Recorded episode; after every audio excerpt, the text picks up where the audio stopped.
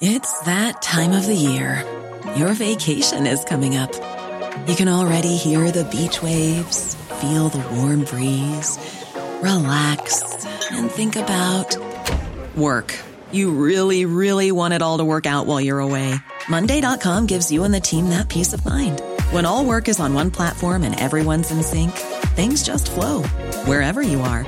Tap the banner to go to Monday.com. Another day is here, and you're ready for it. What to wear? Check. Breakfast, lunch, and dinner? Check.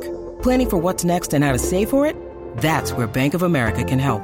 For your financial to dos, Bank of America has experts ready to help get you closer to your goals. Get started at one of our local financial centers or 24-7 in our mobile banking app. Find a location near you at bankofamerica.com slash talk to us. What would you like the power to do? Mobile banking requires downloading the app and is only available for select devices. Message and data rates may apply. Bank of America and a member FDIC. Hi folks. Be sure to visit my webpage at dr-history.com for over 440 true stories of the Old West. Also, now available on Amazon, my first book, a historical fiction based on true events entitled Coal Miner to Cowboy. The story of a young man born in England in 1850. He wants to be a cowboy and makes his way to America, travels from New Orleans to Independence on a steamboat, hires on as a teamster to Santa Fe, then on a cattle drive to Bozeman, Montana. He also rides shotgun on a stagecoach. He travels with a wagon train, and on his two-year journey, he meets some famous people and keeps a journal of his adventures. The book contains a lot of the true stories from my podcast and is now available on Amazon. Visit my webpage for a link to Amazon for the book, Coal Miner to Cowboy. Doctor History. Good morning, Zeb. How are you? Well, better than you. well, in many respects, that's true. but it will get better.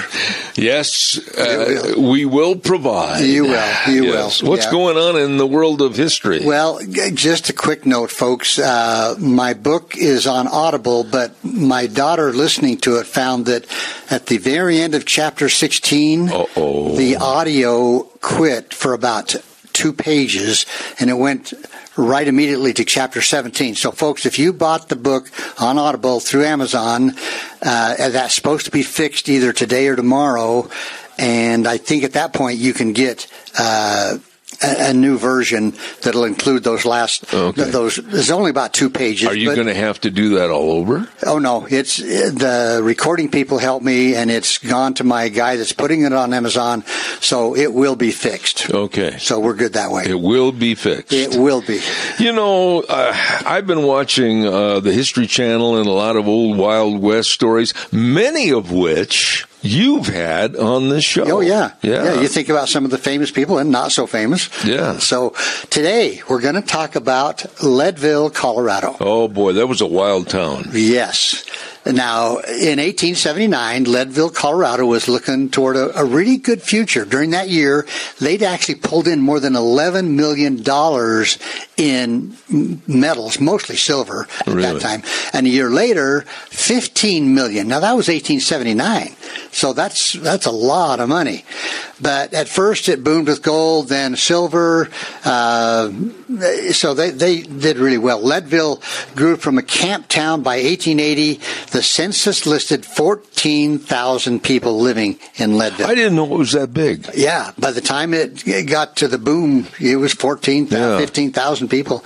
So it soon became known as Colorado's richest and, as you just mentioned, rowdiest silver mining town. Mm-hmm. But as in all boom towns of the 1880s, the riches would not last. The depression of the 90s hit.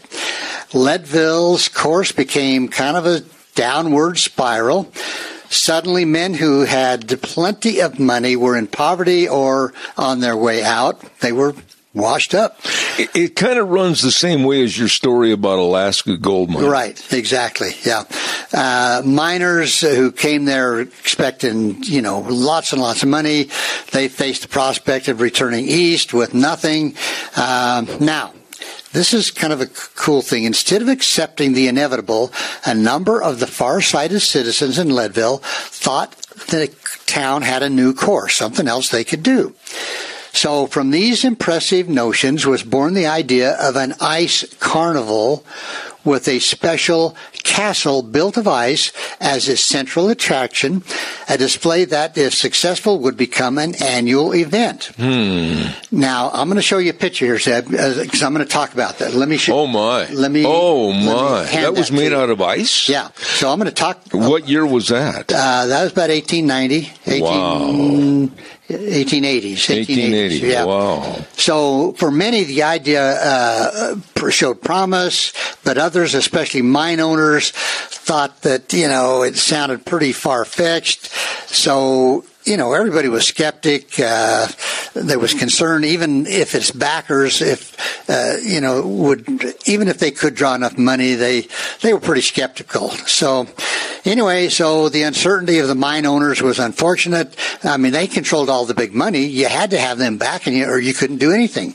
So at the time, they were more concerned with pulling ore from the ground, which they could still make more some money than building an ice castle. Well, so credit for initiating the idea of an ice carnival was given uh, to a guy named E.W. Senior, and he was a real estate man in Leadville. So he kind of had a, he had a vested interest in having the town succeed, uh, succeed. So a board of directors was formed with this senior guy in charge. So Senior and his uh, followers were disappointed. Uh, efforts to get recruitment, it, it was just not working. They, Right. they had to recruit people, Right. you know, and money.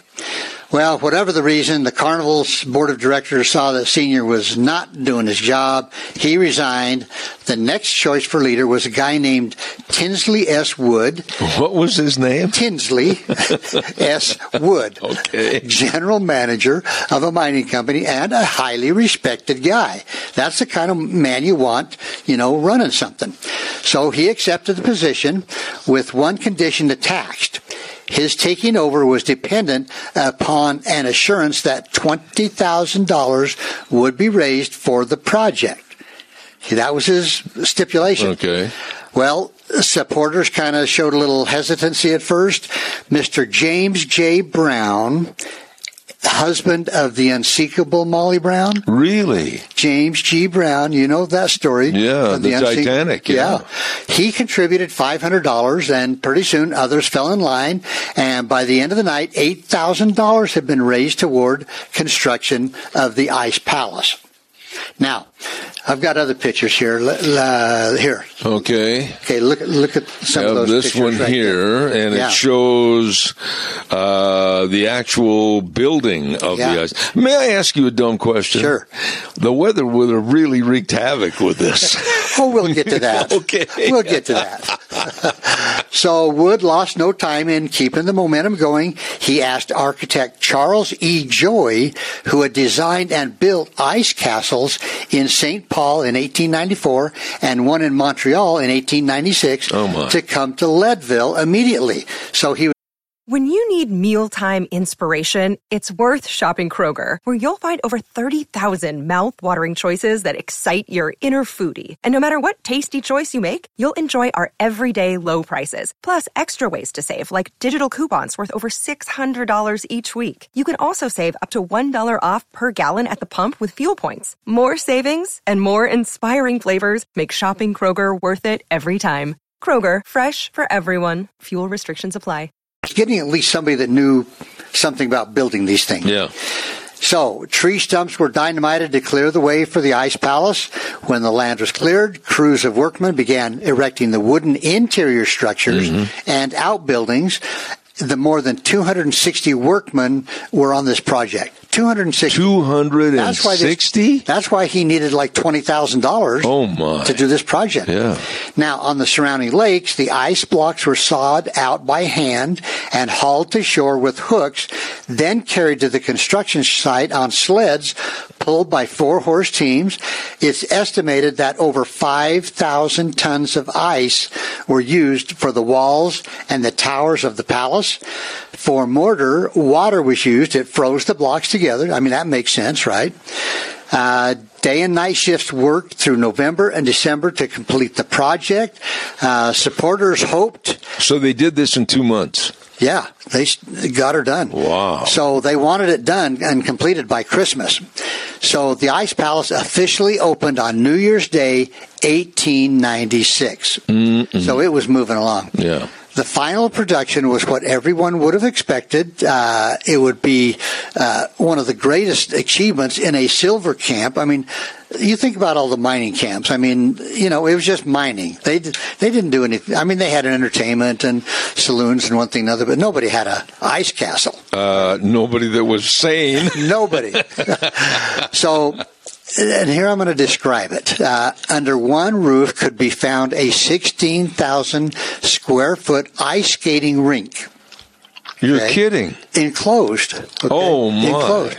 Uh, two ballrooms with floors made of Texas pine. So they actually had some wooden floors in there, so everything wasn't on ice.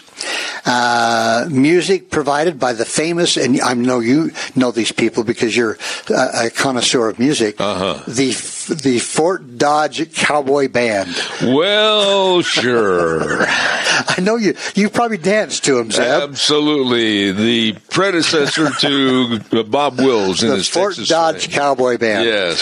So a restaurant and smaller food concessionaires and magnificent display, displays of paintings, sculptures, and others exhibits. Wait a minute. I got a question for you. Okay, shoot. Who'd want to go in there because it'd be so doggone cold? Uh, you know, I don't know if they had little fires going somewhere. but- Oh, that's smart. In the middle of an ice house. Yeah. So anyway, so they had curling contests. I know what that is. I do too, and I I don't know It's boring. it is. So they had these contests, and which makes me wonder who knew how to do it in the first place. This is amazing. Yeah, they had figure skating contests and exhibitions. But they didn't have an audience because it's too darn Too cold. they had dance competitions. They had ice hockey tournaments. I mean, they they had everything going to the, in, in this place. Well, prior to the Ice Palace's opening, the Leadville Herald Democrat uh, wrote the newspaper, quote, if anyone expects the carnival to be a tame affair, they are greatly mistaken, for the word carnival implies overstepping the bounds of decorum. The straight-laced had better snap their strings and expand for the occasion. The carnival was anything but tame. Snap their strings. That's what they said. And I'll just leave it at that. I don't know what that All right. means. All right. So it is estimated that the Ice Palace, which was built in the Norman castle style, covered five acres of ground, was the largest ice structure ever built in North America, much larger than the St. Paul structure, the one the guy built uh, earlier, and any of those built in Montreal between 1883 and 1896. Okay, get this, Eb. It was 450 feet long. 320 feet wide. So in today's terms, that's like one and a half times lar- bigger than a football field. Yeah, And twice yeah. as wide. Yeah. Right? So that, that's a, a big, big building. So the towers on the north were octagon, standing 90 feet high and 126 feet in circumference. 90 feet 90 high? feet, blocks of ice stacked 90 feet. The south towers were 60 feet high and the corner towers were 45 feet high. This was an impressive, huge structure. If this melts, there goes Leadville. oh, we're getting there. Oh. At the entrance stood a 19 foot high statue entitled Leadville. And over its outstretched arm was a scroll with raised gold figures. Uh, anyway, so this is what was at the entrance. This is amazing. Yeah. So entering the massive rooms of the place cost 50 cents with additional fees for skating and dancing. You had to pay more if you wanted to skate or dance. Uh, now here's another thing. Built beside the palace were two toboggan sli- slides totaling 2,100 feet in length. You're they had- kidding. So had, now that would be fun. Uh, Yeah. Well, let's You talk know. about that a okay. little more. So now here's another interesting thing. Hundreds of electric lights illuminated the structure. So they had electricity. So they had all these lights on. This doesn't bode well. and at night, you know, it probably was very impressive looking with all these lights running around. Until and somebody noticed a drip. We're getting there. I thought so. So the Leadville Herald uh, no, a newspaper wrote, quote, People in the valleys are beginning to realize that Leadville is something more than a rude mining camp. With this construction, sorry. Ladies and gentlemen, I should tell you what happened. The flies came in the house the last couple of days with the construction people here, and uh, Dr. History almost swallowed three of them. I just, sorry about he that. He spit on me. I blew. so anyway, with this construction, Leadville let the world know it was alive and well, but as you have indicated, for how long? For how long? The greatest miscalculation in the planning of the Ice Palace. Oh, let, let me show you the before Oh, I go on. okay, here's yeah. here's some of the sculptures. Okay, I'm going to show you those. Oh my, oh my goodness! Now, those, those are, are- tremendous. Yeah, and and sculpting those out of ice blocks. Yeah. Uh, a miner with his ice pick and Oh my! So yeah.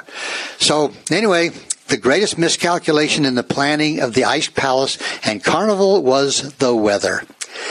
Temperatures at that altitude usually remained well below freezing into April or more, but within 10 weeks of the palace's opening, winter in the Rockies went on vacation. Uh oh. The temperatures rose and the ice palace began to melt. Uh oh. On March 28th, it was, now this started, like I said, January 1st.